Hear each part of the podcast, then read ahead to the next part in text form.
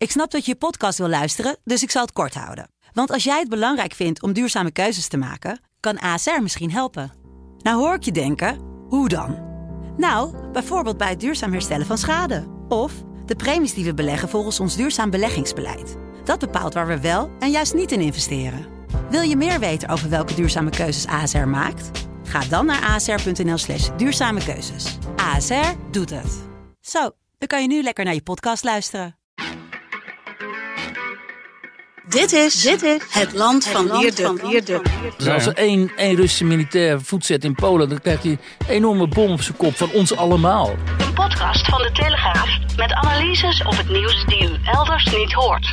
Poetin die grijpt ook wel eens gelegenheid aan om te zeggen, ja, weet je, Stalin was fout en zo, al die doden en zo, maar hij deed ook goede dingen. Ja, het is, hè? Nou, ja, maar- Mussolini die de Ja. trein op tijd liet rijden. Zo van, ja precies, of, of, of Hitler die dan, die deed ook goede snelwegen, autobanen zo. Met Wierde en Roel den Outer. Hey Wiert, eh, welkom. Jij bent onze Telegraaf huisactivist. Hè? Daar gaan we het straks eh, Oh. uitgebreid over hebben. Maar ik, Ja. ik eh, geloof dat ik eerst even heel diep door het stof moet. Hè? Ja, jij schijnt, eh, nou ja, zeg maar Gelukkig, Roel, jij ja, moet je gelukkig, excuses aanbieden. Gelukkig hebben ze vanmorgen de studio gestofzuigd. Ik was er zelf getuige van, dus ik hoef niet heel erg diep door het stof te kruipen. maar eh, eh, onze, eh, de luisteraars van jouw podcast, Ja. want ik mag me natuurlijk verder helemaal niks verbeelden. Precies. Die, die waren allemaal woedend dat, we, dat ik het ge- vorige week bijna op iets van een half uurtje heb gehouden. Ja, Want er zouden cijfers zijn waaruit blijkt dat mensen na een half uur uit, uit, afhaakten. Maar dat blijkt natuurlijk helemaal niet het geval te zijn. nou ja, niet met deze podcast Roel, dat had ik jou ook ge- vorige week al gezegd, maar je wilde niet geloven. Kijk, eh, de mensen luisteren eigenlijk gewoon eh, bijna 100% tot het eind. Ja, blijkt nou, dat, juist. blijkt, dat blijkt uit die cijfers wel. Ja, meer dan 80% luistert het eh, helemaal uit. Maar ja, ik, moet ook zeggen, kijk, wij hebben natuurlijk wij hebben afhameren van Wouter de Winter. We hebben kick-off met Valentijn en Mike. We hebben eh, Zij is van mij, die prachtige podcast van Saskia over femicide. Eh, Ja. Gruwelijke podcast eigenlijk ook. En dan hebben we strikt privé natuurlijk met Evert en Jor. Die allemaal fantastische podcasts. Jongen, dus als, ja. als die allemaal te lang zijn, dan hebben mensen geen tijd meer om ook nog eens een keer een betaald abonnement op de Telegraaf te nemen. eh, Wiert. Oh, oh, dat was het hem. Ja, Dus nou, het was eigenlijk, het was eigenlijk voor, eh, voor de goede zaak. oh, op die manier. Ja, ik begrijp het, ja. Maar eh, goed, Ja, ehm, maar ik begreep, ja, er waren mensen die wensten mij eh, toe dat ik naar Telegraaf de vrouwredactie zou gaan verhuizen. dat Oh. ik eh, de trein maar moest nemen. oh, die had ik nog niet snel gezien. Maar die van de vrouwenredacties helemaal geen slecht, geen slecht eh, Carlos, anderhalf uur minimaal, zegt hij. En Roel laten verkassen naar telegraaf.nl slash vrouw. Oh. Nou, dat neem het in overweging, eh, Roel, zou ik zeggen. Hè? Ja. Oké, nou, eh, ik, eh, Jan en, en August, Chervi en ik weet niet allemaal wie er allemaal boos hebben getwitterd. Mhm. Ik ga nu gewoon bijna een uur mijn mond dicht houden. Heel en ik zal alleen maar ja, nee en amen zeggen. ja, tegen- dat is beter. Ja. Want we gaan het eerst hebben over, over Navalny. Hè, wat de dood van Navalny betekent deze, deze donkere dagen. Ja, want dat kwam hè, nadat we die vorige podcast eh, hadden opgenomen. En ehm, ja, dat is toch wel heel opvallend eigenlijk. Als je dan ziet hoe daarop ehm, gereageerd wordt. Hè, tot en met een eh, hu- huilende Dirk Sauer bij, bij Buitenhof zondag. En ja, dan, dan ontstaat er toch wel een heel interessant beeld. Namelijk dat wij hier in het Westen en vooral in Nederland ook.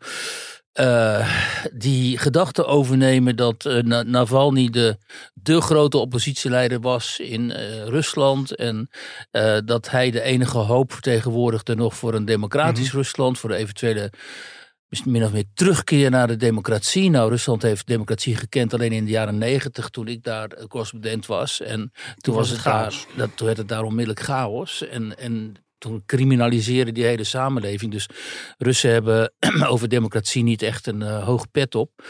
Maar het vreemde is, je zou toch wel iets meer eh, kritische stemmen verwachten. Althans in de zin wat betreft de positie van eh, Navalny en de status die hij daar in, Rusland had. Kijk, dat staat natuurlijk buiten kijf dat hij enorm moedige eh, rebel is geweest. En eh, met name toen hij terugkeerde naar die vergiftiging, hij was toen vergiftigd, is er op een vliegtuig gezet naar Berlijn. Wat ook vreemd was, als je iemand wil vergiftigen en dood wil, dan laat je hem toch niet weer vertrekken op een vliegtuig. Maar goed, Angela Merkel die kwam daar destijds tussen beiden, geloof ik. Dus die Ja. heeft hem toen geholpen, heeft nog bij is nog bij hem in het ziekenhuis geweest. Want hij is toen dus uh, behandeld in een ziekenhuis in Berlijn. En Merkel is toen nog in het geheim komen bezoeken en zo.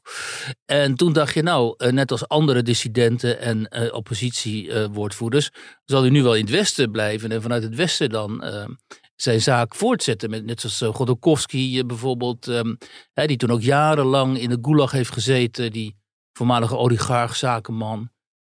En uh, die voert nu vanuit het Westen oppositie. Garry Kasparov natuurlijk, de, de schaker. Doet dat ook. En, maar wat deed Navalny? Die ging terug. Ja. En op het moment dat hij dus terugging, toen wist je van ja, maar nu tekent hij zijn eigen doodvonnis. Ja, wel heel moedig. ja, ontzettend moedig. En op het moment dat hij in dat vliegtuig stapte, stapte had je al zoiets van oké. wat, ga je um, wat ga je in godsnaam doen? Bij aankomst werd hij gearresteerd. Nou, vervolgens kun je allerlei uh, gefabriceerde beschuldigingen gaan verwachten. Wat natuurlijk ook gebeurde. En uh, prompt zit hij ergens in een, um, in een kamp. En uiteindelijk belandde hij in een kamp daarbij Salagart en Vorkuta. En nu ga ik je daar even iets over vertellen. Ik was in de jaren negentig, was ik dus uh, correspondent daar tot, uh, tot begin twee, jaren 2000. En een van mijn eerste grote reportages was een verhaal over het Gulag Museum in uh. En dat was in de tijd dat Rusland zijn verleden ontdekte. En het Sovjetverleden uh, met name werd blootgelegd. En er allerlei instanties en ook eh, zeg maar, het maatschappelijk middenveld begon te ontstaan. En daarbinnen speelde ook Memorial. Dat was een um, beweging die zich inzette voor de slachtoffers van de Stalin-terreur. Die speelde daarin een hele belangrijke rol. Ja, dat, is echt een, dat was een fantastische beweging. En die is inmiddels ook door Poetin op de lijst van de subversieve organisaties gezet. En overal in het land waren er uh, mensen bezig, burgers bezig om het verleden te ontdekken, om het te beschrijven, om daar om artefacten aan te dragen, eigenlijk voor musea en zo, om herdenkingsmonumenten in te richten. En bij Salagart had je een museum ook, waren ze een museum aan het opzetten, ook voor de slachtoffers van de kampen daar. Uh, want dat, je had daar dus een deel van die gulag, hè, dat is dan dat, zeg maar die archipel van van strafkampen. Die waren verspreid over de hele Sovjet-Unie, maar vooral natuurlijk in Siberië en helemaal eh, in het eh, oosten daarbij. Um, uh, bijvoorbeeld, um, Kolima ook, maar ook uh, daar bovenin uh, bij Salagat en Vorkuta. Dat is niet Siberië, maar als je vanuit Moskou naar boven vliegt, zeg maar naar de noord, naar de Pool, naar de Poolcirkel, dan kom je daar terecht. Mm -hmm. Daar zat dus ook Navalny nu. En dat is heel, dus heel erg indrukwekkend, want als je daar vliegt en, uh, en je hebt goed zicht, dan zie je daar beneden in de sneeuw van die zwarte sporen lopen. En ik dacht toen nog van, hé, hey, wat is dat, weet je wel? Het is totaal uitgestorven. Je zit daar in een soort, op een gegeven moment kom je een soort Eskimo-land uh, terecht. Hè? En dan zie je daar van die zwarte sporen in de sneeuw, kilometers lang. En uh, um, dan vraag je je, ja, wat is dat? Maar dat, zei, dat is dus een deel van die spoorweg die uh, ze aanlegden destijds, van Vorkut naar Moskou. En die is dus niet, niet uh, afgerond. En daar werkten dus die, die mensen aan. En, um, we in, kwamen in nog, tijd. In die Stalin-tijd. En wij kwamen nog in die barakken. Die, destijds stonden daar nog van die, van die barakken ook totaal verlaten. Gewoon, die waren gewoon achtergelaten. En dan ging je met de helikopter, vloog je daar naartoe. En dan duurde ook een paar uur. Hè. Vlieg je echt met een paar uur met de helikopter. En dan kom je opeens in die, in die sneeuwwildernis. En daar staan die, dan die barakken. Die waren natuurlijk allemaal ingestort en zo. Wij door die sneeuw daar naartoe kijken. En dan zie je allemaal van die, van die inscripties daar in die muren en zo. Van die houten barakken. Ja, dat was dus die wereld. En die was destijds dus verlaten geraakt. Want het was geen strafkamp meer. Er werden musea opgericht, enzovoort, enzovoort. In de hoop van de democratie overwint. En uiteindelijk kunnen we ook dit deel van het verleden, zoals de Duitsers hebben gedaan mm. met hun natieverleden, kunnen wij dit deel van het verleden verwerken. Ja. Vergangen, vergangenheidsbewaltiging heet dat in het Duits. En dan komen we tot een wat beschaafdere uh, samenleving en een beschaafdere politiek ook. En we sluiten aan bij de wereld van de democratische landen. Dat, dat was het idee destijds. Alleen, je voelde al op je klompen aan toen ik daar woonde van, gaat, dit gaat hem niet worden. Want ja. uh, de omgang met democratie in Rusland is nogal, laten we zeggen, moeizaam. Nu zijn al die projecten eigenlijk gesloten. Of ze zijn gewoon, uh, of, of ze, misschien zijn er nog wel mensen die zich daarmee bezighouden, maar die lijden dan onder de druk van de lokale politiek of van de nationale overheid. Ze worden aangepakt door politie, ze worden aangepakt door de veiligheidsdienst. Dat hele Stalinistische verleden eigenlijk, dat is nu geblokt, zeg maar. Uh, en, en soms wordt het ook nog eens een keer uh, verheerlijkt. Hè? Dus Poetin die grijpt ook wel eens gelegenheid aan om te zeggen, ja, weet je, Stalin was fout en zo, al die doden en zo, maar... Ja, hè, hij deed ook goede dingen. hij deed ook goede dingen. Als, hè? eh, Nou ja. Mussolini, die de Ja, trein op tijd ja. liet rijden. Zo van, ja precies. Of, of, of Hitler, die, dan, die deed ook hè, snelwegen, Ja, autobanen. Die niet waren trouwens. Maar- Ja, dat, dat soort Ja. ideeën dus. Hè. Terwijl die Stalin is natuurlijk een van de grootste moordenaars uit de geschiedenis geweest. Dat realiseren mensen ook vaak niet. Ehm, en nu zit dus Navalny daar, dus het, en die is daar overleden. Dus voor Russen die dit weten, en nu ook voor de luisteraars van deze podcast, die snappen de, de, de symboliek hiervan. Weet je, daar in datzelfde onherbergzame gebied waar het in de winter echt vreselijk koud is. En in de zomer word je echt lek gestoken door de, door de muggen daar, weet je al. Ehm, zo leefden die mensen, hè? Dus dan, ik bedoel, hoe overleef je daar überhaupt? Hè? Als, als je daar ook nog eens een keer heel, heel zwaar eh, fysiek werk moet doen. En je wat deden ze daar? Want die hebben, die, ze hebben nou, die natuurlijk mensen spoorlijn destijds dus, die legden dus die Ja, spoorlijn maar daarna? aan. Ja, vervolgens. in de mijnen of zo. Want Ja, nee. werkten toch heel vaak in mijnen? Nou ja, ook. Maar Ja. ehm, die kampen zijn daarna, die zijn er dus gesloten na die destalinisatie. Dus toen Khrushchev in 1956 aan de macht kwam, toen is die, hè, toen zijn ze, ehm, dat Stalinisme hebben ze min of meer afgesloten. En toen kwam de dooi, zo heet dat eh, in de Sovjet-Unie. Die duurde ook niet zo heel lang. Maar goed, Stalinisme keerde niet terug. Dat niet. En toen werden ook veel van die kampen, die, van die mensen uit die kampen, die werden vrijgelaten. Ja. En die, die konden dan ofwel naar huis, maar vaak ook nog niet eens. Vaak was het zo, dan werd je dus vrijgelaten, maar dan was je verplicht. Dat is ook wel een leuke anekdote, nu we toch de tijd hebben. Ehm, eh, dan was je verplicht in het gebied van zo'n kamp te blijven leven. Nou, je mocht bijvoorbeeld, als je uit Leningrad kwam, of, of Moskou, of ehm, Kiev. Hè, Kiev, deel van, van de Sovjet-Unie. Dan mocht je niet terug naar zo'n grote Oh, stad. Dan moest je dus het. in de buurt van zo'n Ja. kamp blijven wonen. En daardoor ontwikkelde zich ook die enorme gecriminaliseerde samenleving. Wat, wat, wat gebeurde er bijvoorbeeld? Dat zat je dus in een kamp in de Oeral, hè, dus bij Jekaterinburg en zo. En werd je vrijgelaten. Maar je kreeg geen propusk, zoals het heet. Dus geen visum eigenlijk voor, de, voor Moskou of, of Ja. Petersburg. Dus je bleef daar hangen. En je bleef in verbinding staan met de andere Zeki. Dat waren dan de gevangenen in die kampen. Ja. En eh, heel vaak, want je, had, hè, je mocht niet werken. Of je had überhaupt geen mogelijkheid om ergens werk te vinden en zo. En dan belandde je in het criminele milieu. Ja, het waren natuurlijk ook, er zaten criminelen en politieke gevangenen door elkaar. Hè? Ja, er zaten criminelen en politieke gevangenen door elkaar. En die criminelen terroriseerden natuurlijk die Ja. politieke gevangenen. En die, dat was echt een hele, hele zware criminele, hele duistere wereld. Ook vaak etnisch, weet je wel. Tsjetsjenen, Armeniërs, Georgiërs, allemaal tegen elkaar, eh, Russen. En zo ontstonden rond die kampen allerlei eh, criminele netwerken. Dus toen, toen ik daar woonde en die samenleving in elkaar stortte en de centrale macht ook in elkaar stortte, wat gebeurde toen? Die criminele netwerken, die grepen de macht. Ja. Vooral ook in die provincies. Dus als je in die provincies kwam, in die regio's, dan zag je daar van die, van die gangs met van die enorme eh, eh, kerels, weet je wel, kale koppen, zware tattoos en zo. En dan met één zo'n gesoigneerd type, met meestal Georgiër of Armenië, zo'n zo'n zo'n godvader, echt zo'n godvader, die daar dan gewoon de baas was Ja. geworden. Die beheerste de politiek. Net zoals in, in, in, in Chicago, eh, laten we zeggen, jaren 20, 30. Heel veel Tsjetsjenen ook natuurlijk. En, eh, en die st- streden dus met de lokale politiek en de lokale ambtenarij eigenlijk. Om wat er over was van die Sovjet-industrie en van die Sovjet-economie. Mensen, mensen Schodorkovsky en zo, die wij nu zo bejubelen en zo, die waren daar gewoon deel van. Hè? Die, en Berezovsky, al die namen. Ehm, die, die gast, die Abramovich, die daar de Chelsea, eh, Chelsea, had ja. of heeft. Ja. Komt daaruit voort. komt daaruit voort. Het zijn allemaal van dat soort types. En, en vervolgens heeft dus de KGB onder Poetin de macht naar zich toegetrokken. En al deze mensen ofwel aan zich verbonden, zodat ze dus afhankelijk zijn van het Kremlin, of uitgeschakeld. Nou, dat is de samenleving waar we mee te maken hebben.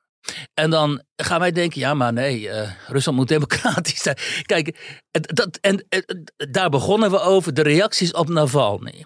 Ofwel hij is dus die Robin Hood, die held, die, die, die, die grote, ehm, zeg maar, vertegenwoordiger van alle hoop op Russische democratie. Ehm, of hij is, zoals Thierry Baudet en anderen dan zeggen, een puppet van de CIA. Maar hij is natuurlijk beide helemaal niet. Al, Navalny heeft zelf een verleden uh, in uh, neonazi-kringen. Hij is van die beroemde video's waarop hij Caucasiërs, de Caucasiërs, dat zijn dan zeg maar, wat voor extreem rechts uh, hier zeg maar de, de, de moslims zijn of de, of de, de Marokkanen. Ja, die noemt hij kakkelakken en die moeten worden uitgezet en die moeten al, overal waar zij zeg maar hun handeltjes drijven op de markten en zo, daar moet de politie naartoe. Um, dat was, hij, was, hij was een ultranationalist, een Russische nationalist. Ja, maar hij heeft zich wel bekeerd, hè? Nou ja, hij heeft zich. Hij heeft, hij heeft, nou, dat is maar helemaal de vraag. Hij heeft zich op een gegeven moment. Kijk, op een gegeven moment werd, werd hij, omdat hij eh, dat is ook zo interessant, omdat hij dus een typische Russische muziek is. Een typische Russische kerel. Net als Poetin dat op zijn manier is. Net als Boris Yeltsin dat was. Ook net zoals dat die Boris Nemtsov, die, die, die, die zeg maar oude bekende van mij, die ook is doodgeschoten ooit. Dat was was hij voor Russen aantrekkelijk als politicus, omdat hij niet uh, een soort uh, overgestylde Macron is, of een soort seksloze Mark Rutte, of weet je wel, of, of een totale clown als Boris Johnson. Hier heb je een vent die echt een stoere kerel is, weet je wel. En die, waarvan Russen denken, ja, maar hij is echt een Rus. Dus hij kan ons vertegenwoordigen. Hij is niet zo'n westerse, zo gayish-achtig type. Want daar moeten ze helemaal niks van. Ja, dat is gewoon zo. Daar, daar, moeten ze totaal niks van hebben. En en dus in die zin uh, was hij ook door het Westen, want wij zijn ook niet dom, ook te gebruiken als uh, mogelijke tegenstander van uh, Vladimir Poetin. Dus wij hebben hem ook, ook opgebouwd. Wij dachten, wij, het Westen, dachten ook van, oh kijk, hier heb je misschien iemand die het ooit tegen Poetin kan opnemen. En al die zonden uit het verleden, dat hij dus gewoon zo'n ultranationalist was en zo. Ja, we, we hebben die man een podium gegeven. We hebben die, die man bewust een podium gegeven. In de gedachte dat hij misschien die Russische massa's kon mobiliseren. Ja. Nou, dat, en dat kon niet, want daarvoor was de censuur veel te groot. Daarvoor is de angst voor de Russen om het onbekende te kiezen, dus niet Poetin, maar het onbekende en weer in chaos te geraken. Zoals in de jaren negentig is de angst bij veel Russen veel te groot. Ook de onverschilligheid bij heel veel Russen is veel te groot. Ik kijk, weet je wel, mensen denken van, oh, de Russen zitten allemaal thuis te bibberen en te sidderen voor, voor, voor Poetin, de nieuwe Hitler, de nieuwe Stalin. Ik krijg regelmatig vanuit Moskou, waar ik vrienden heb, Nederlandse vrienden nog ook. Niet alleen Russen, maar ook Nederlanders. Die gaan daar uit op zaterdag of eh, vrijdagavond. En die zitten dan in zo'n, in zo'n café daar. Nou, de hele, hele zaak gaat uit zijn, uit zijn bol, weet je wel. Ja. speelt dan een live band. Iedereen aan het dansen, aan het zingen en zo. Die oorlog is ver weg. En het is heus niet zo dat zij nu in totale angst daar zitten af te wachten... of de KGB misschien hun deur intrapt. Um, en deze mensen gaan echt niet voor iemand als Navalny kiezen. Want die hebben allemaal iets te verliezen. Ze hebben banen, ze hebben bedrijven. Hè, ze hebben een economie. Uh, ze hebben een gezin te onderhouden en zo. Uh, dat is de Russische realiteit. En um, goed, nu komen we uit bij de symboliek dat Navalny dan is overleden daar. In, uh, bij, bij Vorkuta, bij Igarp heet het daar. In zo'n kamp dat dan ook weer zo'n afkorting is met een... Met, met, hè, met een uh, cijfer. Heb je nog heel veel van die kampen trouwens daar? Of valt het, is dat... Ja, je hebt nog, nog best veel van die strafkampen, ja. Ik ben to, toen ik daar werkte ook nog eens een keer in zo'n strafkolonie geweest... waar dan Nederlandse meisjes, die hadden drugs uh, gesmokkeld of zo. Ja. En dan kom je ook in zo'n barak terecht. En dan komt er zo'n meisje in zo'n gevangenpak. Allemaal vermagerd en zo. En die zitten, ja, die zitten dan... Uh, ook in zo'n uh, ver weg, midden in het bos, ergens in zo'n zo'n barak, uh, gaan ze dan een aantal jaren, moeten ze daar gevangen zitten. En dan zitten ze ook helemaal in het regime van zo'n strafkolonie en zo, vreselijk. Maar je zou toch verwachten dat, uh, wij kennen natuurlijk maar een paar politieke tegenstanders van, van Poetin, maar hoeveel ja. politieke gevangenen zouden daar zitten? Gaat het echt om duizenden, tienduizenden? Of zijn het nee, een handjevol? Dat is, dat, dat, dat, de rest intimideert, wordt sowieso. De rest wordt gewoon geïntimideerd, wordt een tijdje opgepakt, wordt dan weer uh, vrijgelaten, weet je wel. Het is niet zo dat daar een heel systeem voor politieke repressie is, zoals in de Sovjet-tijd. Ja, nou ja, die mensen die, die bloemen gingen leggen voor Navalny, die keken allemaal wel heel angstig om zich heen. Hè? Nou, er werden dus bloemen gelegd. Iets van 350 mensen of zo zijn opgepakt. Door het hele ja. land werden bloemen gelegd voor hem. En dan pakken ze die mensen op en dan, dan intimideren ze die een paar dagen. En dan krijgen ze hoge boetes of ze krijgen ja. zeik op werk en zo. En, maar ze gaan die mensen niet jarenlang, massaal jarenlang vastzetten. Hoewel, het moet gezegd, er zijn natuurlijk wel mensen die bijna voor niks gewoon hele hoge straffen hebben. En hele hoge straffen uit. In de tijd van Stalin werd je gewoon meteen naar het oosten gedeporteerd als je überhaupt je mond open deed. Ja, dan werd je hele familie dus. Ja, en je familie. ja, dat was vreselijk natuurlijk. En, maar mensen, wat mensen vergeten, en dat, dat ergde mij zo, ook in de, vooral dus in de Nederlandse politiek, met wat voor land en wat voor geschiedenis bij te maken hebben. En dat zeg ik hier zo vaak. En daarom kon ik ook altijd maar met die voorbeelden, omdat ik wil dat mensen begrijpen dat dit niet een normaal land, land is en totaal niet een normale geschiedenis en dat ook Oekraïne daar deel van uitmaakt. Hoe, hoe kunnen mensen nou denken dat dan de situatie in Oekraïne waarschijnlijk heel anders was dan in Rusland, de Russische Federatie. Tuurlijk niet. De, de oligarchen hebben in Oekraïne veel langer hun gang kunnen gaan dan in Rusland. De oligarchen beheersten Oekraïne. En dan had je ook nog eens keer die verdeling tussen West- en Oost-Oekraïne. Die oostelijke oligarchen die dan verbonden waren aan Moskou vooral. Iemand als Zelensky die is groot gemaakt door een van de meest weerzinwekkende uh, types gangster, gangsterbaas, uh, zakenman, Golomoisky. Hele immorele verwerpelijk, figuur. Die heeft Zelensky naar voren geschoven. Maar het is een soort wensdenken van ons geweest. Hè? Want wij, wij, zij zijn losgeweekt daar van Rusland een beetje. En misschien kunnen we ze nog verder lostrekken. Ik vind het niet een probleem als onze eh, zeg maar, politieke en militaire elites en bestuurlijke elites vinden dat dat moet. He, zij kunnen vinden, althans een deel daarvan, het liberale deel, liberaal nou, links, globalistische deel mag natuurlijk vinden dat wij uh, Oekraïne moeten losweken. En andere voormalige Sovjet-republieken ook moeten losweken van Rusland, omdat dat in ons belang is omdat we daarmee Rusland verzwakken en Poetin verzwakken. En dat we dan iemand nodig hebben, hè, zoals uh, zo'n Zelensky. Net zoals dat we destijds in Afghanistan die Karzai nodig hebben. Dat is ook totaal opgebouwd door ons. Hè, die Hamid Karzai, had je het toch of niet? Ik was toen op die conferentie in Bonn ooit. Het ging over de toekomst van, van, van Afghanistan. Toen was ik correspondent in Bonn. Ik vertel allemaal verhalen uit oude doos. En wij komen daar als journalisten op die conferentie. Denk, nou, nu gaan we het hebben over de toekomst van Afghanistan. En vanaf het begin dat we daar waren, worden we door Duitsers vooral en Amerikanen en Britten, allemaal van die, van die, van die lobbyisten, zeg maar, worden wij aangesproken van, joh, um, luister, um, ja, er is één figuur in Afghanistan, uh, Hamid Karzai. Daar moet je op gaan letten. Let daar eens op. Ga eens, ga eens googlen. Ga eens vragen aan je collega's wie dat is. Ja, googlen had je toen nog nou, niet. had je toen nog niet. maar ga eens dit doen, dat doen. Informeer je over Hamid. Hier, hier heb je zijn biografie. Hier heb je zijn cv, weet je wel. Um, en wat gebeurt er? Hè? Tot ons alle verrassing. Karzai wordt president van Afghanistan. Ja. Maar hij is geen puppet van Amerika, weet je wel. Ja. Dus dat was gewoon hun marionet. Hè? Die hadden hun marionet naar voren geschoven. Ze dachten, nou hier, hier kunnen we mee dealen. En die moet, die moet uh, president worden. En, en zo denken zij, net als destijds um, uh, bij dat telefoongesprek op de Maidan, weet je nog, met, uh, met Victoria Newland en die Geoffrey Pyatt, dat was de ambassadeur toen van de Verenigde Staten in de Oekraïne. Die Victoria Newland, die was toen zo'n zo echt zo'n neocon Havik, hè. Vreselijke vrouw, sorry dat ik moet zeggen. Die liep toen rond koekjes uit te delen op de Maidan, weet je nog, aan al die ja. uh, demonstranten daar. En toen is op een gegeven moment, was dus de, nou, het plan gelukt, hè, de opstand, toestanden en zo. Janukovic was verdreven en toen moest er een nieuwe regering komen. En toen, um, daar hebben we een fragmentje van, dan, uh, toen belde um, en Newland met, met die Payet, die ambassadeur. En toen gingen ze even de nieuwe, de nieuwe regering van Oekraïne samenstellen. Hè? Van, hij moet premier worden en Klitschko, hè, die we laatst nog in de krant hadden, die moet, uh, die moet, uh, uh, die moet niet in de, in de regering, die moet burgemeester worden. Want die, die, kunnen we niet controleren, die is niet te controleren, ja, die man. Die boksen. Ja, precies. Dus toen stelden zij gewoon met z'n twee Amerikanen, stelden even de nieuwe regering van Oekraïne samen. I think Yats is the guy who's got the economic experience, the governing experience. He's he's the guy, you know, what he needs is Klitsch and Tony Book on the outside. He needs to be talking to them four times a week. You know, I, I, I just think Klitsch going in, he's going to be at that level working for Yatsenyuk. It's just not going to work. Yeah, no, I think that's I think that's right. Okay. Maar het zijn geen puppets. ik bedoel, natuurlijk zijn het puppets. Maar je kunt, waar ik het over wil hebben is, je kunt dat, um, dat is gewoon politiek. En dat is internationale politiek. En de Amerikanen, net als de Russen en de Chinezen en zo, die willen alle, overal een vinger in de pap. Die doen dat. Maar wat hier dus misgaat, is dat de media veel te weinig dit mechanisme hebben beschreven. En veel te weinig dit mechanisme hebben bekritiseerd.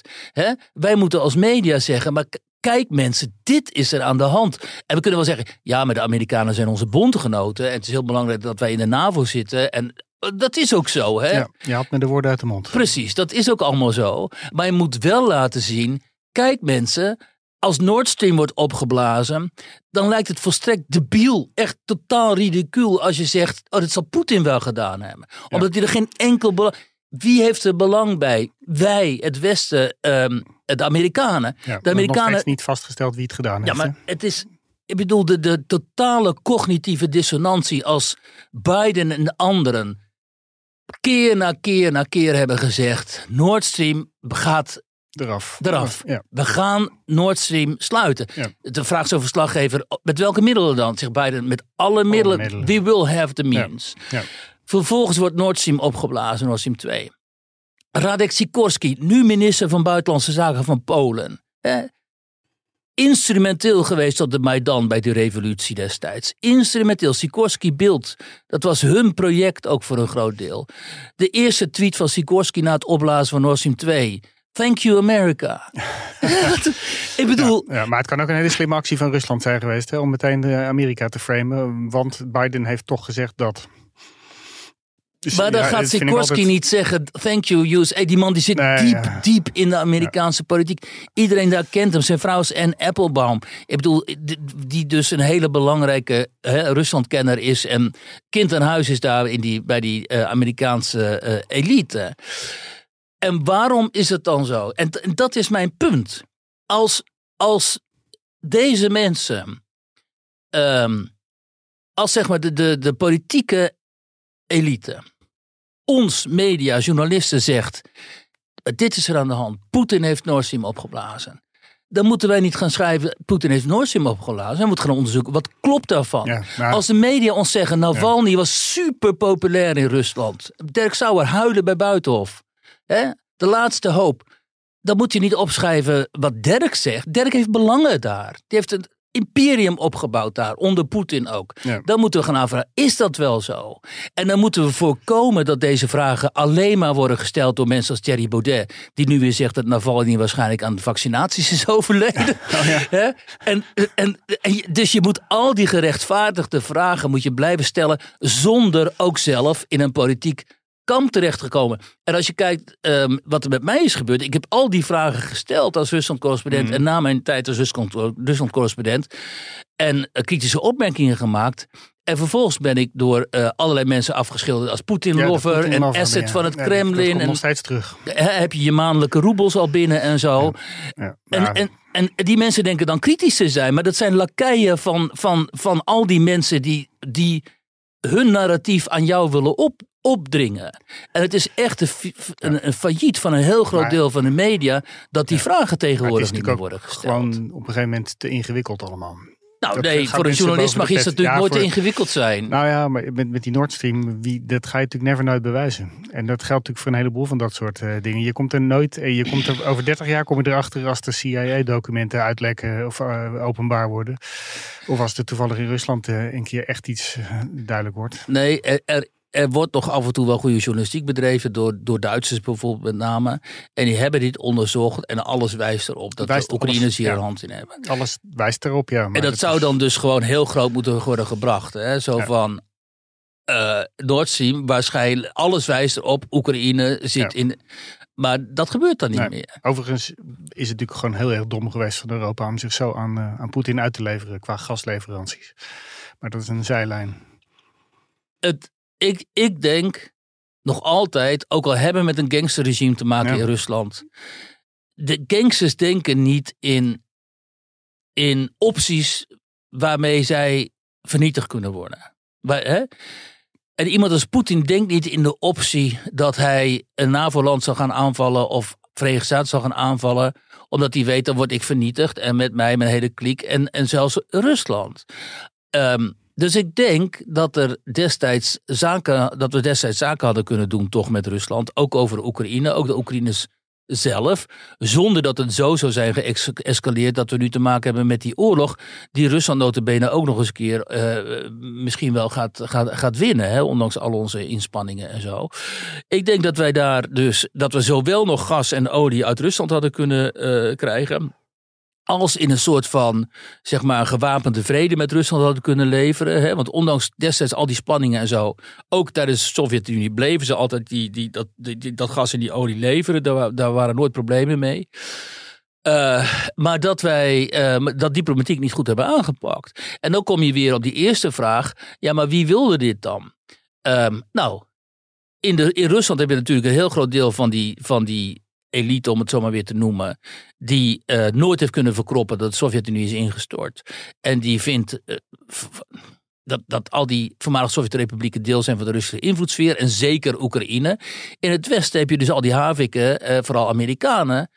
iets veel minder Fransen en Duitsers. Amerikanen en Britten die vinden dat uh, dat, dat Rusland uh, op de knieën moet. Ja, maar jij denkt dat uh, Poetin stopt als die Oekraïne heeft veroverd? Dat hij niet dan zegt dat Polen er ook bij hoort? Ja, ik, nou ja, kijk altijd, natuurlijk. Ik bedoel, hij gaat ook niet heel Oekraïne veroveren. Hij wil gewoon die Donbass en de Krim en dat deel hè, daar in het oosten. Kiev dat, hoeft hij niet. Dat wil hij veiligstellen. En dan wil hij een puppet in Kiev natuurlijk. Een soort van tweede ja. Janukovic. En dan heeft hij gewoon de, de, de Oekraïne als invloedssfeer heeft hij terug. Maar, en, eh, maar dan en dan Polen. Nou, dat, is, ja, dat wordt de hele tijd gesuggereerd. Maar ja, ja nee, Polen is gewoon een NAVO-land. Dus ja, als er één, één Russische militair voet zet in Polen... dan krijgt hij een enorme bom op zijn kop van ons allemaal. En de, NAVO, de militaire macht van de NAVO is natuurlijk superieur aan die van Rusland. En wat dacht je van de Baltische Staten? Nou, ook niet. Kijk, het zijn ook NAVO-landen, maar wel heel makkelijk in te pikken natuurlijk. Daar loop je zo overheen. Nee, ook niet, want het zijn NAVO-landen. Dus daar loop je ja, ja. niet zomaar overheen. En, en, maar wat ze daar wel hebben, vooral in Estland, is natuurlijk grote Russische minderheden. die je altijd kunt manipuleren en inzetten voor je eigen belang. Alleen dat doen de Russen al sinds, uh, sinds uh, de, de, jaren negentig. Maar Stalin heeft toch vroeger ook allerlei mensen daarheen gebonjourd, naar die, uh, naar, die, naar die Baltische staten? Stalin heeft grote, grote aantallen Balten laten deporteren. Ja. Dus naar Siberië ook, veel veel Esten, letten zo. En die heeft daar Russen naartoe gestuurd om daar de boel uh, te Russificeren. Verdunning. Dus uh, mijn oude schoonfamilie bijvoorbeeld ook, die waren ook, die, uh, die kwamen uit Estland. Maar die hadden eerst in, het was ook zo'n ingenieursfamilie, die hadden dus eerst in Oezbekistan gewoond. vervolgens waren ze naar Oekraïne. Jeez. Naar Oekraïne dus gestuurd. Ja. Uh, wat voor hen gewoon Rusland was. Ja. En toen waren ze naar, naar Estland gestuurd, naar Tallinn. Uh, uh, waar mijn ex dus opgroeide, ook in Tallinn als uh, Russisch sprekend. Mm -hmm. En toen werden ze dus, toen, Est, toen uh, de Baltische landen onafhankelijk werden, toen werden ze eruit gegooid door de Esten. En toen zijn ze uiteindelijk in Moskou terechtgekomen. Maar zo ging dat destijds. En dat ja, is wel een heel goed punt wat je aanstipt hier eigenlijk. Um, de, de, de enorme angst en maar vooral ook de haat en de rancune in Oost-Europa tegenover Rusland. Die is ongeveer te vergelijken met de haat in Nederland op de Duitsers zo vlak na de Tweede Wereldoorlog. Ja. Nog altijd. Um, uh, on, die, en die, die, die rancune van ons tegenover de Duitsers is verminderd omdat wij Duitsers dragen dat Duitsland um, met het verleden bezig ging. En tot democratisch land werd. En uiteindelijk, eh, toen we ook nog eens een keer het EK won in 88 pas. Was zeg maar, uh, verdween die, die, die, die, uh, die weerzin tegen ja. de Duitsers. Want er was echt grote weerstand. Ja. Heel veel jongeren weten dat helemaal niet. Maar we hadden echt de pest aan die, aan die moffen. Ja. Wim van Hanegem nog altijd. Ja, Rotterdam is Ja, nou, die Oostbloklanden, we hadden toevallig, we zijn bezig met een verhaal erover, over de sterkte van het Poolse leger. Want in heel Europa geeft Polen veruit het meeste geld uit aan, aan zijn leger. Ja, dus en dat zit is er echt zo diep in, die angst en die woede over wat ze ooit overkomen is met de Russen. Nou, die, die, die historische angst van de Oost-Europeanen, vooral van de Polen ook, maar Polen is ook een beetje specifiek, omdat ze, ja. de, hè, die hebben ze op een gegeven moment gewoon een hele land verloren en dat land bestond gewoon niet meer en zo. Dus het Poolse nationalisme is ook heel sterk. Um, en, en, en, maar moet je daar al rekening mee houden? Kijk, wij hebben ons in deze kwestie helemaal laten leiden. Nog steeds laten we ons leiden door, door, dat, door dat sentiment. Hè? Die, die Kaya Kallas dan, van die, die, die premier van Estland... die nu op de lijst notabene van... Uh, wanted lijst van Poetin staat. Ja. Dat is zo'n nou, zo, zo'n zo'n dame. Je hebt die Landsbergis, dat is de minister van Buitenlandse Zaken Litouwen. Die is, uh, zijn vader was notabene een van de grote nationalistische leiders... Uh, toen die Baltische landen zich onafhankelijk verklaarden en zo. Um, en de Polen... ja, die zijn instrumenteel nu hè, in, in, de, in, onze, in het bepalen van onze houding ten opzichte van, van van Rusland en Poetin. Die hebben ook grote lobby's daar in, in Washington bijvoorbeeld, met name de Polen. De vraag is, moet je daar nou zozeer door laten leiden? Alleen, en vroeger had je dan de Duitsers, die dan zeiden, Merkel bijvoorbeeld, die zei, jongens, even dimmen, even rustig aan.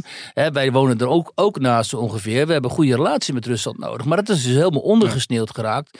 En nu heb je geen sterke Duitse leiders meer. Hè? Want je hebt Nee, maar en daarom denk ik dat een land als Polen zichzelf zo sterk aan het bewapenen is. Die denken van, jongens, ik, straks hebben we geen, echt geen vrienden meer. En dan we moeten echt een groot sterk leger hebben. Nee, dat denken ze niet. Alleen de Polen zijn gewoon bezig om hun historische positie in, uh, in dit deel van Europa uh, op te eisen. Want het is gewoon een heel groot land met een uh, groot aantal mensen en politiek enorm machtig. En met Donald Tusk nu, de nieuwe premier, hebben ze iemand die al heel belangrijk was in Europa. Want die was een tijd lang daar in mm. Brussel gewoon een van de belangrijkste figuren. En, uh, en nu hebben ze een nieuwe regering met, die, met, die, met die Tusk en, en uh, er, hoe heet die, Sikorski op buitenlandse zaken. Ja, dat zijn... Eurofielen, toch? Nou, dat zijn, um, zeg maar de vooruitgeschoven post van State Department. Daar komt het op neer. En die zitten nu met Duitsland en, Macron uh, te praten over hoe gaan wij Europa beter, defensie van Europa beter verzorgen. Als je dan achter de, achter de schermen kijkt, dan weet je, kijk, Macron die geeft heel weinig aan, aan, aan Oekraïne. Ja, de Duitsers meer, maar ja, Duitsland is ook een soort provincie van, van Amerika natuurlijk. Net zoals wij dat zijn. en een dichtere achtertuin natuurlijk van Rusland en dichtere achtertuin. En nu heb je de Polen en uh, nu zitten de Polen weer helemaal in de zak van ons, zeg maar. Wat zijn, ja. Tusk is eurofiel. Nou, Sikorsky hoef ik niet meer over te hebben. Dus dit is het moment om uh, Polen op te bouwen als de belangrijkste vooruitgeschoven post, wat het eigenlijk al is, maar nu ook nog en militair ook, maar ook echt te stabiliseren als een soort de Poolse staat, laten we zeggen, Polish state of, of van, de, van de Verenigde Staten in Europa. Ja. En dan kun je zeggen, oh, oh, oh, wat erg en zo. Nee, dat, dat moet je niet zeggen. Je moet zeggen, luister eens even. Waar staan wij nou precies? Wij zijn Nederlanders, we zijn bondgenoten van de Verenigde Staten. De Verenigde Staten is onze belangrijkste bondgenoot. Net als we Israël, bondgenoot van Israël zijn. Dit is dus ook ons belang. Dus je moet niet gaan zeggen, we gaan nu aan de kant van Poetin staan of zo. Wat dan Baudet en zo eigenlijk bijna doen. Of, of, of, of AFD in Duitsland en zo. Nee, je moet zeggen, natuurlijk staan we aan deze kant. Alleen, we moeten wel kritisch blijven. En we moeten wel mogen signaleren wat we zien als journalist. En wat politici, wat die politici vervolgens zeggen en zo, moeten zij weten. Maar wij moeten hen, hun woorden en hun handelen kritisch volgen. Nou ben nu lang genoeg aan het woord geweest nou ja, hierover uh, Roel. Nou ja, nee, want we hadden de opening van de Telegraaf van, uh, van donderdag. Uh, gaat, daar hebben we een interview gehad met onze legerbaas, onze commandant der strijdkrachten Onno Eigelsheim. Ja. En ja, die, dat is natuurlijk geen politicus, maar die roept wel op om haast te maken met munitiefabrieken, wapenfabrieken en onze. Nou ja, en zo Ollongren die dan zegt van pensioenfondsen moeten meer gaan investeren in de wapenindustrie. Terwijl een paar jaar geleden mocht dat juist helemaal niet. Ja, dan moest je eruit. Dat vind ik zo bizar. Ja. Nou ja, ik bedoel, hoe, kunnen die mensen dat voor zichzelf verantwoorden? Nee, het is, het, dit is pure paniek. Kijk, wat, nu wordt er ook telkens gezegd, uh, die 2% daar moeten we aan voldoen en zo. Mm -hmm. uh, want Donald Trump komt. Uh, terwijl Trump juist heeft gezegd. Hè, want, want ze zeggen, ja, kijk, wat Trump heeft gezegd. Die heeft gezegd die van. ons in de steek. Als we geen 2%, dat is het verhaal. Trump heeft gezegd van. Luister eens, als jullie niet voldoen, dan uh, laat Poetin maar komen ja, dan. Het, hè? ik ga applaudisseren. Ja. Nog net, ik sta nog net ja. niet te applaudisseren. En dat is uitgelegd als: kijk, Donald Trump laat ons in de steek. Maar Trump zegt juist, betaal. Waarom moeten wij alles betalen? Het roept Amerika al 30 jaar. Ja, en dan krijg je Mark Rutte en die, oh, ook zo erg. Dan krijg je Mark Rutte en die zegt, ja nee, we voldoen er bijna aan. Bijna, ja. Dan denk ik, gast, je voldoet er gewoon niet aan. 13 jaar lang al niet, weet je. Doe, doe eens. Geef wat minder geld uit aan al die hobby's en zo. Hè, en al die ontwikkelingssamenwerkingsplannen die altijd volledig uh, uh, corrupt blijken te zijn. Daar in Afrika en elders en zo. En die in rook opgaan of geld dat verdwijnt in de zakken van dictators. Geef gewoon geld uit aan onze eigen verdediging. Dat is wat Trump ook van ons eist, weet je wel. En, dan, en dan gaan we nu helemaal in de paniekmodus omdat misschien Trump de volgende president wordt. Hij heeft natuurlijk wel groot gelijk dat we, die, die heeft natuurlijk wel groot gelijk dat we, dat, dat we haast moeten gaan maken. Want het is natuurlijk een totaal verwaarloosde industrie. Je moet gewoon jezelf kunnen verdedigen. Ja, natuurlijk moeten we dat. En we hebben veel te lang meegelift onder de paraplu van de Amerikanen. Alleen het probleem is dat de Amerikanen ook heel vaak in de afgelopen hè, jaren, decennia, die militaire macht hebben ingezet voor hun eigen belangen. En, en, en voor totale, uh, die zijn uitgelopen, die operaties, op totale fiasco's. Zoals Irak, maar bijvoorbeeld ook uh, uh, Libië, Gaddafi hebben we weggewerkt daar. Waardoor we nu die enorme stroom aan asielzoekers, nou ja, gelukzoekers via Libië binnenkomt en zo. Dus uh, ook dit, natuurlijk moet je die 2% norm halen. En we moeten een hele sterke defensie hebben. Maar we moeten ook heel, veel, heel kritisch blijven op waar wordt die NAVO dan voor gebruikt. En, uh, en, en waarom zie ik zo'n Rob Bauer dan, hè, die, die hoge Nederlands militair bij de NAVO, ja. bij, in allerlei programma's opduiken. Zonder dat hij uh, de kritische vragen stel, krijgt. Hè? Hij mag alleen maar leeglopen over, over wat er allemaal moet en zo. Maar je kunt hem ook eens vragen, ja maar uh, luister eens even wij zijn dus ook onderdeel van die NAVO. En als je kijkt hoe die NAVO is ingezet de afgelopen decennia. Ja, dat is ook niet altijd even fraai natuurlijk. Kun je misschien daar ook over, op reflecteren, weet je wel. Mark Rutte nu, die dan notabene zijn eigen partij is in een coalitiebespreking, nou ja, formatiebesprekingen met uh, Wilders. Wat gaat Rutte doen, omdat hij baas van de NAVO wil worden? Die gaat waarschuwen dat uh, onder Wilders waarschijnlijk die defensie niet, nee, de, de hulp aan Oekraïne niet uh, op, op peil blijft. Ja. Hè? Hij heeft natuurlijk ook een woordvoerder in de Kamer. Ik ben hem even vergeten, de naam van Wilders, een woordvoerder. Maar de, die, heeft ervoor, ja, die heeft er toch ja, niet echt dat... voor gepleit om het uit te breiden, zou ja, maar zeggen. Maar dat krijg je, kijk... Dat krijg je natuurlijk als je in een partij bent en je hebt niet een kader dat een beetje, uh, weet je wel. Dat waren geen slimme opmerkingen. Dat een beetje dossierkennis heeft, want die, die, die zei er allemaal zo, zulke domme dingen over Oekraïne en Rusland. Hè? Die zei dat we nu nog Rusland aan het provoceren waren en zo. En dan denk je, ja, weet je, gast dat stadium zijn inmiddels ja. wel voorbij. Ja. Ja, je mag en, uh, aannemen dat hij namens de PVV spreekt. Die spreekt namelijk, die, ja. die is kennelijk defensiewoordvoerder of buitenlandwoordvoerder van, ik weet het niet precies helemaal. Dat, dat Wilders uh, zijn teksten zijn. Ik neem aan dat Wilders ook wel weet wat uh, zijn mensen, uh, die zal hij toch wel brieven wat ze gaan zeggen over belangrijke onderwerpen. Ja, en dat is natuurlijk wel, um, dat is, kijk, ja, en dat is wel zorgelijk natuurlijk. Ja. Dat, je, dat, dat het zich op dat niveau uh, afspeelt. Hè? Dat is net als dat je zegt van alle, alle Marokkanen terug naar Turkije. Ja. Weet je wel? Dan, hè, dat is ook niet al te slim. En, uh, en dat zijn wel de grootste partijen in de Kamer. Ja. Hè, terwijl, terwijl wat je hier moet hebben natuurlijk is een heel fundamenteel debat over waarom vinden wij dat Oekraïne en die andere voormalige Sovjet-republieken deel moeten zijn van het Westen? Moeten wij hen daar dan in, in, in aanmoedigen om deel te gaan uitmaken van al die allianties, dus van de Europese Unie en ook van de NAVO en zo.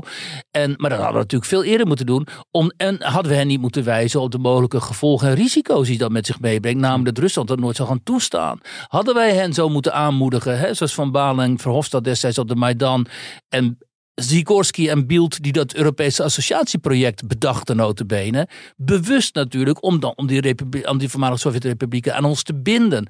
En maar op dat moment was ook al volstrekt duidelijk, als wij dat doorzetten, als wij dat willen, dan krijgen we ontzettend gedoe met Rusland. En uh, dat was al destijds evident, omdat Poetin dat gewoon gezegd heeft in München op de veiligheidsconferentie zo 2007. Hij heeft letterlijk gezegd, jongens, als jullie zo doorgaan, tegen Condi Rice zei hij dat toen. Als jullie zo doorgaan, en ook openlijk in de zaal. Als jullie zo doorgaan, dan leidt het tot oorlog. Nou, wat ja. deden we? We gingen door. Ja, weet je, dan denk je, je kunt toch ook gaan onderhandelen dan. En ja. gaan uit, oké, als dit voor jou dan zoiets wezenlijks is. Hoe gaan we dat dan uit onderhandelen? Ook met die Oekraïners, zodat we in ieder geval de vrede in Europa bewaren. Ja. En het, is niet, het betekent niet per se toegeven aan Poetin. Maar het betekent wel erkennen dat elke grootmacht, en Rusland is een regionale grootmacht, nu eenmaal zijn belangen heeft in de omringende, in zijn directe omgeving. Zeker in een directe omgeving waarmee het tot, tot 70 jaar lang gewoon één land is geweest. Hè? Ik bedoel, dat Oekraïne is voor hun wat Friesland voor ons is, weet je wel. Ik bedoel echt, ja, nou ja, het is ja. er radeloos van ja. te worden toe. Ja, ik denk elke dag maar weer als ik opsta van, uh, elk, vandaag komen er weer in, in, Oekraïne tientallen kisten aan en in Rusland komen er honderden kisten aan. Het is niet Met te geloven. die gewoon... gesneuveld zijn aan, het, aan, aan een front om, uh, om een, in een oorlog om niks. Gewoon een meat grinder daar. Ja, Echt onver, als je die beelden ziet. Oh. Schatten ze, de, dat uh, 1 op 10, ja. 1 op 10 uh, is een Oekraïense dode en de rest is Russen. Ja. Het schijnt nog steeds echt vreselijk te zijn hoe die jongens allemaal daar uh, de dood in gedreven worden. Enorme. Dus heb je een generatie, dus een, een generatie die kapot is gemaakt destijds in de oorlog in, in Afghanistan. Nou ja, de Tweede Wereldoorlog, vervolgens de oorlog in Afghanistan, vervolgens de Tsjetsjeense oorlogen en nu dit. Ja, jij ken, je hebt natuurlijk ook gezien van al die oorlogen, dat, er zijn natuurlijk heel veel doden, die zijn weg, die zie je niet meer. Maar je, blijft generaties lang nog al die uh, mensen zonder benen, zonder armen. Vrees. Want er vallen natuurlijk nog veel meer gewonden. Ja, dat is wat wij. En daarom moet ik ook zo. Dan zie ik zo'n Keizer Olongren en zo. Je weet, je weet niet waar je het over hebt. Weet je, ik bedoel dat. Kijk, de Amerikanen zijn gemilitariseerde samenleving. Hè? De military daar is echt een ding. Dat speelt een enorme rol daar. Vooral bij die onderklasses. Dat is heel normaal als je daar een militaire in je familie hebt. Dus al veel meer dan, dan, dan bij ons. Maar zo is Rusland ook een gemilitariseerde samenleving. En al die, die veteranen daar, die, die met trauma's rondlopen, met PTSS, met, met een been eraf of een arm eraf, die dus ook helemaal niet goed verzorgd worden, want er is helemaal geen vangnet voor hen en zo. Die dus ook heel snel weer in de criminaliteit terechtkomen en zo. Dat is natuurlijk allemaal een verschrikking. En, uh, maar in Oekraïne, en dat vergeten wij, in Oekraïne net zo. Dat gaat voor Oekraïne net zo'n groot probleem worden.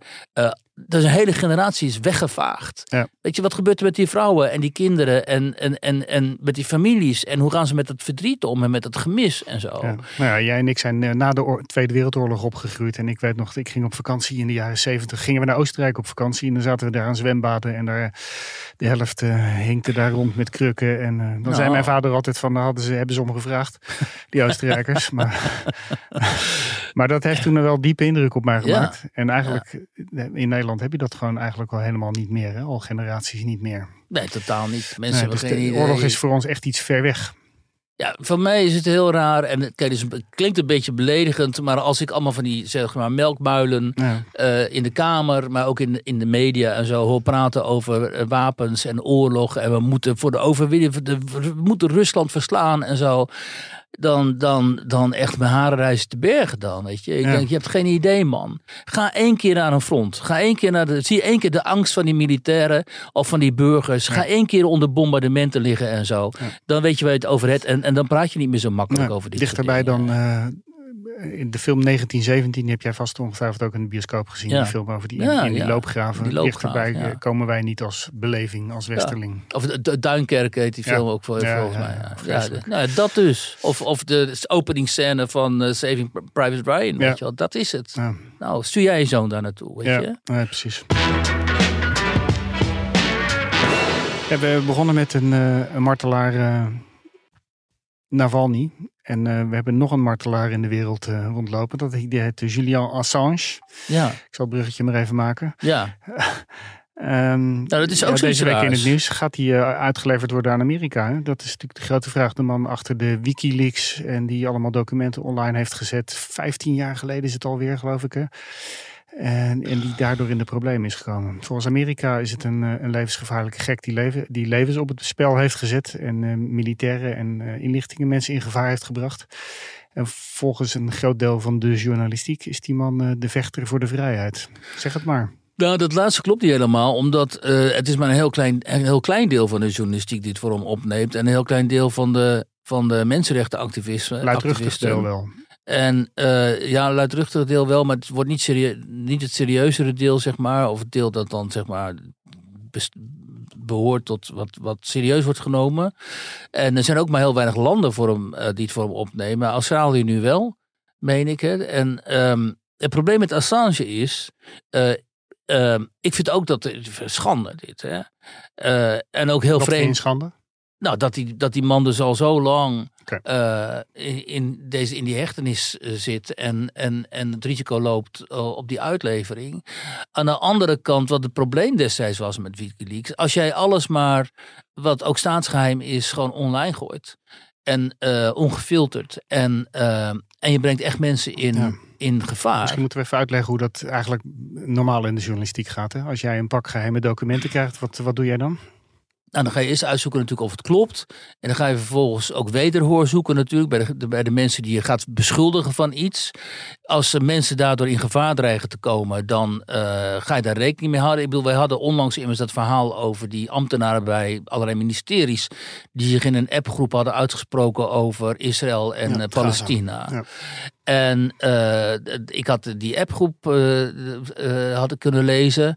En toen hebben we de namen van, ook al waren het alleen maar de voornamen, maar de namen van die ambtenaren, die hebben we, voor zover zij zelf niet in de publiciteit waren getreden, maar alleen binnen die appgroep hadden gepraat, die hebben we vervolgens aangepast omdat we niet wilden dat die mensen gevaar lopen om te worden ontslagen. Of dat ze anderszins in gevaar komen. En als je dat niet doet en je gooit uh, allerlei classified uh, informatie online. Zoals Assange heeft gedaan. Dus Zoals zij in principe hebben gedaan. Ja, dat, dan is het natuurlijk wel. De vraag is hoe, hoe onverantwoord dat, dat is. Dat is eigenlijk wat hier op een metaniveau eh, interessant aan is. En, en wat we even moeten bespreken, denk ik, is dat hij. Hij is, dus zo, hij is ook zo'n voorbeeld van een verhaal, zeg maar. Dat zo is. Eh, zo gemonipoliseerd is door de belangen die hij heeft geschaad dat het bijna onmogelijk is om daar door journalisten en anderszins critici om daar een, een ander narratief, zoals het heet, over het voetlicht, nog over het voetlicht te brengen. Omdat je dan zelf ook al snel in die hoek wordt gedrukt van complotdenker of uh, iemand die dan uh, uh, staatsgevaarlijk activiteiten zou steunen en zo. En dan laten heel veel mensen het er maar bij zitten. Van ja, dit onderwerp ga ik niet aanraken, want het is me allemaal veel te heikel. Ja. En uh, en dat zie je met heel veel onderwerpen. Wat die, hè, die zijn getaboeiseerd, zoals het heet. Assange voor een deel ook. Uh, en dan, zijn er, dan is er heel veel moed voor nodig om dan daar wel uitgebreid is onderzoek naar, naar te gaan doen en op een objectieve manier te beschrijven wat hier nou aan de hand is. Precies net zoals het in het Rusland-dossier en hè, ook de corona-dossier natuurlijk. Nu blijkt dat bijvoorbeeld Hugo de Jonge notabene heeft letterlijk heeft ingegrepen toen met die arts Rob Elens, hè, die, uh, die hydroxychloroquine ja. voorschreef. Rob Elens, die heb ik toen nog geïnterviewd en, Rob, en, en Hugo de Jonge heeft letterlijk zelf ingegrepen om deze arts zeg maar te intimideren, want dat is destijds gebeurd, de mond te snoeren. En er waren maar heel weinig collega's ook die destijds in de, in de angst van die pandemie en die hectiek van die pandemie en zo dachten we, laat ik Rob Elens eens interviewen. Ik heb het toen wel gedaan. En je ziet, zag toen ook Rob Elens natuurlijk onder de druk van, de, van, de, van die, van die uh, intimidatie zo, ook min of meer radicaliseren. Want die voelde zich zo door, de, door, die, door die, dat monster van de, uh, in het gedrang gebracht dat hij dacht van ja, weet je, hij kon alleen nog maar, zeg maar, bij Forum voor Democratie of bij, uh, uh, ja. bij andere media terecht. Hij kon niet in de mainstream media terecht. En dat is met Assange ook gebeurd. Dus, en, en dat moeten mensen zich goed realiseren. Kijk, het lot van, het, van Assange is een persoonlijke tragedie. Maar hierachter zit het systeem. En, en hij is natuurlijk bij uitstek geweest, degene geweest die het systeem heeft uitgedaagd. En hij is een klokkenluider, klassieke klokkenluider. En, uh, en als je het systeem uitdaagt, ja, dan, dan gaat het systeem, uh, komt in opstand tegen jou. En gaat je, als het kan, jou vermorzelen. Dat is er dus gebeurd met Assange. En je ziet in zekere zin nu bijvoorbeeld ook die, die, die, die, die uitspraken van Rutte over Wilders. Hè. Wilders, daar, Wilders meubilair, hè? Hij Nestor van de Kamer. Maar hij heeft de positie van de systeemcriticus. Hij heeft iets, zich toegeëigend en en oké, net zoals Baudet zich dat op een gegeven moment toe-eigende. En dan zie je, als, het dan, als ze dan te groot worden. Baudet werd op een gegeven moment ook te groot. Boom, hele systeem komt in actie. Inclusief een heel groot deel van de media. Instituties, uh, universiteiten, alles, weet je wel. De sociale media, alles. Hier moet iemand even worden koud gesteld.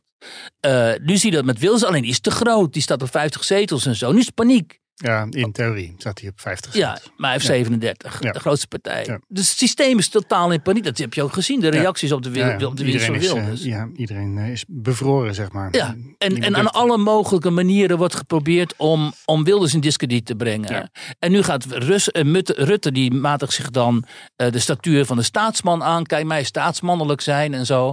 En ik ga het volk toespreken en zeggen, kijk nee, Wilders aan de macht, dat kan niet. Want we moeten Oekraïne blijven steunen. Dat is ons morele opdracht. En als, eh, als Wilders, Geert Wilders niet begrijpt dat, ons, dat dat ons aller morele opdracht is, dan stelt hij zichzelf buiten de orde. Dat is wat Rutte eigenlijk impliceert. En dan gaat er bijna niemand tegenwoordig meer zeggen. uh, Mark, weet je, overdrijf niet zo. Nee, de meeste mensen gaan zeggen, ja, weet je, het is heel gevaarlijk als Wilders aan de macht zou komen. Maar vroeger ging dan iedereen weer terug in het hok, maar dat gebeurt nu niet meer. Hè, en dat is interessant aan deze tijd. Vroeger ging dan iedereen in zijn hok. Het systeem kon weer gaan uh, ademhalen. Zo werden een heleboel uh, bewegingen vermorzeld. We rule this country. Of, ze vernietigen zich, zichzelf, zoals uh, Baudet. Zoals Baudet. Hè, ja. want het, of Elens, want de druk wordt dan zo groot dat je, je gaat fouten maken ook. En, en wat jij zegt, vroeger kon dan, hè, die, konden ze weer gewoon zeggen: Oké, wij zijn hier de baas in dit land en, en jullie zijn weer gemarginaliseerd. Maar nu kan het niet meer. en dat, juist in deze tijd, waarin we voor zo'n enorme opdrachten staan, hè, ja. met uh, Rusland en zo, um, is dat natuurlijk uh, een hele, hele gevaarlijke situatie. En dan wil ik even wijzen op die tweet van David Zuurland. Want dat is een van de laatste dingen, want we zitten al bijna een uur. Ja, want je wilt het ook nog hebben over Femke Halsen. Ja, laat, laat dat maar even zitten dan. Want het is wel belangrijk waar we nu over gehad hebben. Um, kijk, David Zuurland, hoogst intelligente, goede kennis van mij. En ik ben nu even een beetje aan het haperen, want ik zoek zijn tweet. Um, ja, daar is hij. Dat is een, een, een, deskundige op het gebied van islamisering, hè? Nou, David is gewoon... Eh, gepromoveerd op totalitaire bewegingen, begreep ik. Ja, en hij, hij is dus totaal... Uh, hij is gewoon expertgebied van uh, islam, religie. Ja. Precies. Ja, maar vooral ook de, de islam. Hij is gewoon een groot islamkenner. Ja. En, en, en Joods. Hè. En wat hij beschreef, en dat is heel, heel belangrijk, en dat wil ik even aanstippen als laatste dan.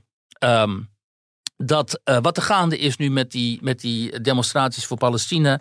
En ook de brutaliteit waarmee die demonstranten uh, bijvoorbeeld claimen dat de Houthis notabene ja. de nieuwe helden van deze tijd zijn. Uh, hè, en dan um, uh, en dat ook zonder, en dat het dan ook wordt overgenomen door, door een deel van die gevestigde orde. En dan schrijft hij, dreigt een Weimar situatie de macht van het aantal en niet de overtuigingskracht van het argument. Dus het aantal, de massa's, gecombineerd met de impotentie van de bestuurders en overheid, leiden tot het inzien van het eigen machtspotentieel. En dan gaat het momentum toenemen. En daarmee bedoelt hij dan dat mensen die eigenlijk zichzelf voor lange tijd gemarginaliseerd zagen, dus extreem links, mm. in combinatie met, uh, met moslims, radicale moslims, dat die opeens denken sinds 7 oktober: hé, hey, uh, de straat is van ons. Ja, die zijn allemaal massaal de straat op gegaan. Dit is onze kans. Ja. Dit is onze kans. Ook omdat ze zagen, hey, een heel groot deel van die, van, die, van die schaapachtige media, die gaan mee in ons verhaal. Die zien ook opeens niet meer dat 7 oktober de aanleiding was. Maar die nemen ook het verhaal over van, kijk eens, die joden agressief tekeer gaan in Gaza. Genocide plegen, hè. Genocide plegen. En... Uh, en dit is inderdaad onze uh, kans. En dan schrijft hij ook het openlijk ophe op, ophemelen van de Houthi-terroristische beweging. De laconieke onverschilligheid over of zelfs het vieren van de misdaden van Hamas. Het gemak waarmee wordt gerechtvaardigd dat Joden als groep hier in Europa worden geïntimideerd. Het is allemaal trots gekoketteerd met de criminelen en met het fascisme. En wat David dus heel interessant doet, is uh, hier duidelijk maken dat het, het mogelijke fascisme, dat komt niet van, van rechts zoals de hele tijd maar wordt eh, gezegd, extreem rechts, ja. zo, wilde fascisten en zo. Uh, maar het komt van hen. Nationaal socialisme wordt het. Nou, letterlijk. Ja. Het komt van deze kant. En als we dat niet willen inzien, en als onze bestuurders dat niet willen inzien, dan uh, krijgt dit linksfascisme, krijgt hij trekt dus gewoon een parallel met die Weimar-republiek. Dus de republiek in begin jaren twintig in uh, Duitsland. Uh, totale chaos, iedereen vocht met elkaar links, rechts. En uiteindelijk heeft Hitler uh, aan het langste eind getrokken. Ja. maar, maar daar trekt hij een parallel mee. Dat, iedereen... Ja, omdat dit linksfascisme gaat natuurlijk ook... Ja. Dat lokt zoveel weerstand ook op... dat je ook vanuit die extreemrechtse hoek natuurlijk... op een gegeven moment reacties hierop ja. gaat krijgen. Ja. En als, als te veel delen van die onderdelen van die gevestigde orde meegaan in dit verhaal. Uh, dan wordt het ook gefaciliteerd. En daarom vind ik als allerlaatste dan het optreden van ons aller Mona Keizer zo goed. Omdat Mona zich de laatste tijd ook op Twitter en zo, maar gewoon ook in haar uh, publieke uitspraken, uh, opwerpt als de stem van de, van de zeg maar, um, de, de realisten onder ons, De redelijke. de redelijken. Ja. Hè, en bijvoorbeeld wel reageert op als er, als er weer een nieuwsbericht is over een eh, criminele asielzoeker die, die dan weer misbruik heeft gemaakt van zijn status en zo. Of iets anders absurds uit die asielindustrie, waardoor heel veel gewone Nederlanders, hardwerkende belastingbetalers, je kent het wel, Woedend zijn. zich enorm geschoffeerd voelen en woedend zijn omdat ze weer eens voelen hoe ze genaaid worden. En dan heeft Mona Keijs tegenwoordig de moed, en ook het lef om op Twitter vooral dat gewoon in eh, zonder enig mail in de mond zich daarover uit te spreken. Een beetje wat vroeger Wilders deed, Ja. maar dan veel beschaafder en veel beleefder. En dat is heel erg belangrijk omdat dit soort redelijke mensen in deze tijd, die moeten dat midden weer gaan bezetten. Gaan Anders de krijg je die. Ja. situatie zoals David die beschrijft. Ja, ja, ja, ja. Dus zij, ze gedraagt zich al premierwaardig. Nou, ik ben het, nog steeds van mening dat Mona Keizer de nieuwe premier moet worden. Want dan heb je al die problemen heb je dus gewoon opgelost. Wilders kan in de Kamer blijven. Pieter Omtzigt die kan eventueel eh, minister van cijfertjes worden. En dan heb je alle, alle redelijkheid. Heb je gewoon een, een vrouw ook nog eens een keer aan eh, als premier. De eerste Nederlandse vrouwelijke premier.